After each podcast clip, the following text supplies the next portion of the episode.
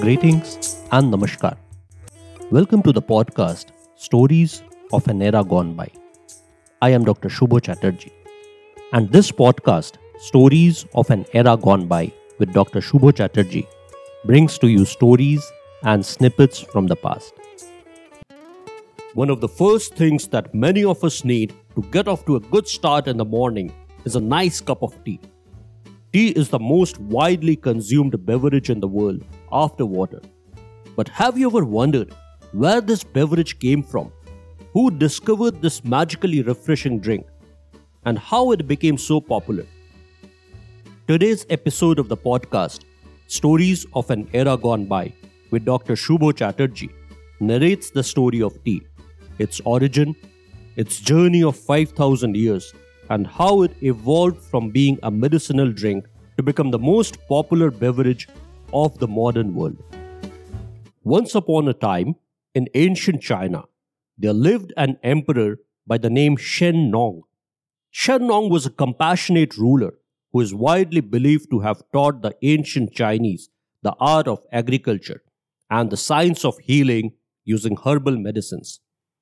He is considered by the Chinese as the father of agriculture and venerated as the father of medicine. Emperor Shen Nong used to travel across the length and breadth of his kingdom, looking for plants and herbs with medicinal properties. One day, while he was traveling, he felt unwell and sat down under a tree to get some rest. To relieve himself of the fatigue and to get rid of the exhaustion, he decided to have a cup of warm water. While he was boiling the water, a few leaves from the tree fell into the boiling water. Without bothering to throw the leaves away, he started sipping the cup of hot water. The water acquired a slightly bitter taste, but the emperor's senses were awakened by the rich aroma and the pleasant flavor imparted to the water. This cup of hot water immediately invigorated and energized the weary king. The tea was born. This was the humble beginning of a beverage that would go on to become one of the most popular and widely consumed beverage of the world. The year is believed to have been 2737 BC.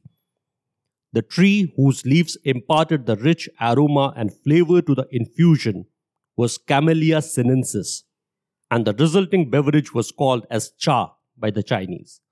In the next 3000 years, particularly under the Tang dynasty from 618 to 906 AD, tea became a very popular drink in China. The popularity of the drink can be gauged by the fact that an 8th century Chinese author by the name Lu Yu wrote a complete book on tea. The book was called Cha Jing, meaning the classic of tea. After the 8th century, this popular Chinese drink was introduced to Japan and then to Korea by the Buddhist monks who used to travel from one country to another. By the 9th century, tea had become popular as a drink not only in China, but had also gained a reasonable acceptance in some other Asian countries like Japan and Korea. It would take another 800 years for this drink to travel from Asia to Europe. In the next episode, we shall talk about the journey of tea from China to Europe and then to India. Thank you for listening to this podcast. I am your host, Dr. Shubho Chatterjee, and this podcast, Stories of an Era Gone By with Dr. Shubho Chatterjee, brings to you stories and snippets from the past. I'll be happy if you be with me in this journey of exploring our past. So please do subscribe to this podcast and stay tuned for the upcoming episodes of the podcast Stories of an Era Gone By with Dr. Shubho Chatterjee. Thank you for listening.